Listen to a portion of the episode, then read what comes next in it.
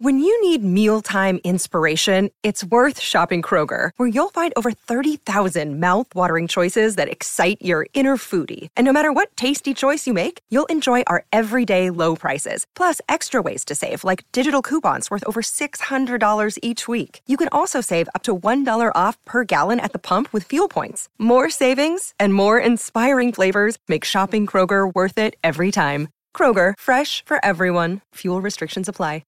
This is Optimal Relationships Daily, episode 552 The Crucial Difference Between a Death and a Breakup by Shelby Forsythia of ShelbyForsythia.com.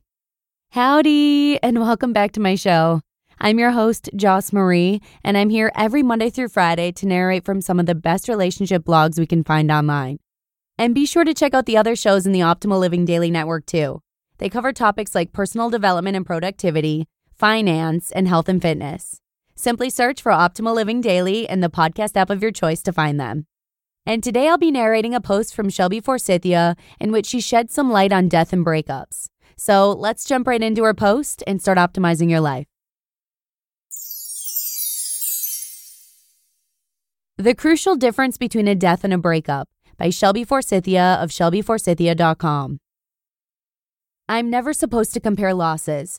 As an intuitive grief guide, I'm supposed to honor the uniqueness and individuality of each loss that comes my way. Every loss is felt at 100% no matter what it is. Everybody who has lost has a different and special relationship to whatever they lost. Truth, all of it. But I can't help but notice as I work through my breakup that there's a really stark, important difference between losing someone to death and losing someone through a breakup. There's the obvious, which is someone's physical existence. People who die are dead and gone, while people you break up with are still living. But in that obvious difference lies the hidden heartbreaking difference between a death and a breakup. We have no choice when it comes to death. It is a sucky, shitty, inevitable part of our humanity. We don't get to choose when our loved ones die, how they die, or whether or not we get to say goodbye. Death is, for the most part, entirely out of our control or realm of choice. Our loved ones get taken away from us. We are forced to live without them. But a breakup, a breakup is a choice. Whatever the circumstances, abuse, fundamental differences, morals, family, simply not getting along like you thought you would. A breakup is an active decision to no longer do life with someone. And the hardest part of a breakup is not that the relationship is over, it's that you have to watch them keep on living without you. Don't get me wrong here, I'm not trying to diminish the impact of death. But breakups, they just have a whole other element to them. With death, you mourn the future. All of the dreams and plans and wishes and hopes and expectations you created together. Death made it so those things don't get to happen now. They will never get to happen. But in a breakup, you mourn the future and then have to watch your ex live a new future without you. All of the dreams and plans and wishes and hopes and expectations you created together, plus whatever their new reality looks like, because your ex is still alive, and so are you. New partners, new adventures, new jobs, new homes, new beliefs. That's the blessing of a breakup. Your ex isn't dead. In fact, they're very much alive. So much alive that they have given you a whole new pain to grieve, a future that doesn't include you. Rejection, elimination, exclusion. Can you say, ouch? With death, you get to hold on to your fantasies of what the future looks like. It's like time stands still when someone dies. Because the future never gets to happen the way you dreamed when they were living, you get the gift of keeping those memories alive in your heart and in your mind. But with a breakup, you watch your fantasies get dismantled as both you and your ex continue to live and exist in the world. Not only does your future with them no longer exist, an entirely new reality has taken its place. It's a cruel, cruel combination of my life doesn't look how I expected it to, and in fact, it's something else entirely. The big difference between a death and a breakup is that in a breakup, you and the person you lost have consciously chosen to be apart. And that means watching them grow, change, flounder, thrive, and plain old exist without you. That in itself is a pain worth grieving. Society doesn't give the same attention to breaking up as it does to death. With death, there are headlines, vigils, ceremonies, social media campaigns, outreach, there's an emotional focus on who they were, what we'll miss, what made them great. Love and support and casseroles appear and make themselves known.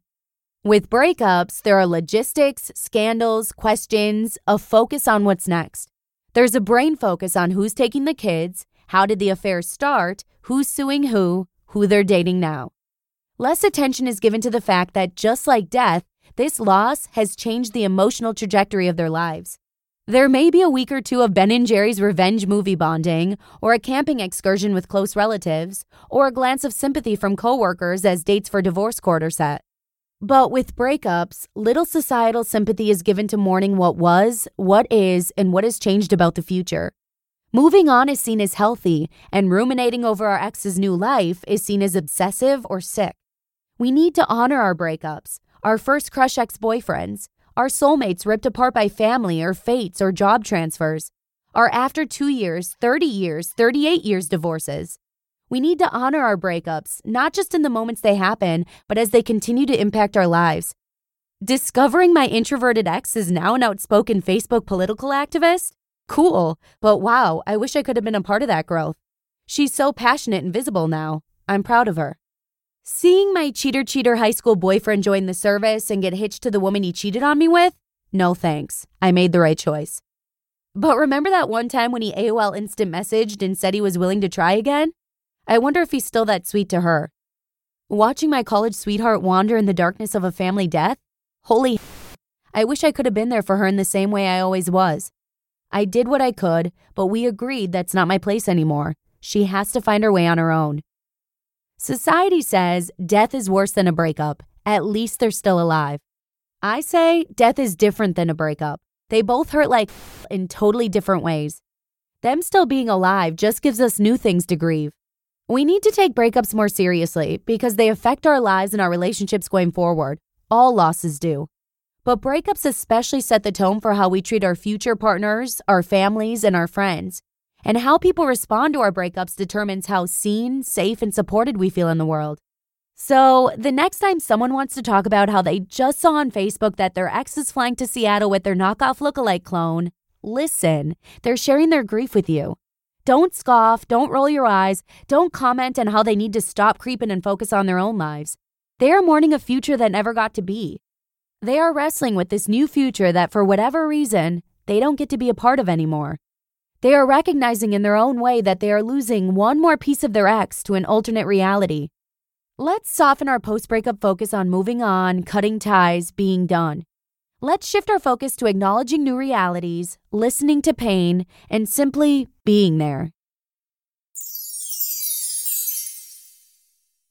You just listened to the post titled The Crucial Difference Between a Death and a Breakup by Shelby Forsythia of ShelbyForsythia.com. A huge thanks to Shelby for reminding us to create space for ourselves when it comes to death and breakups. Both warrant a time for grieving and acknowledging pain and life changes. But with that, I'm going to go ahead and wrap up today's episode. Thanks so much for joining me here. Have an amazing rest of your day, and I'll see you again tomorrow, where your optimal life awaits.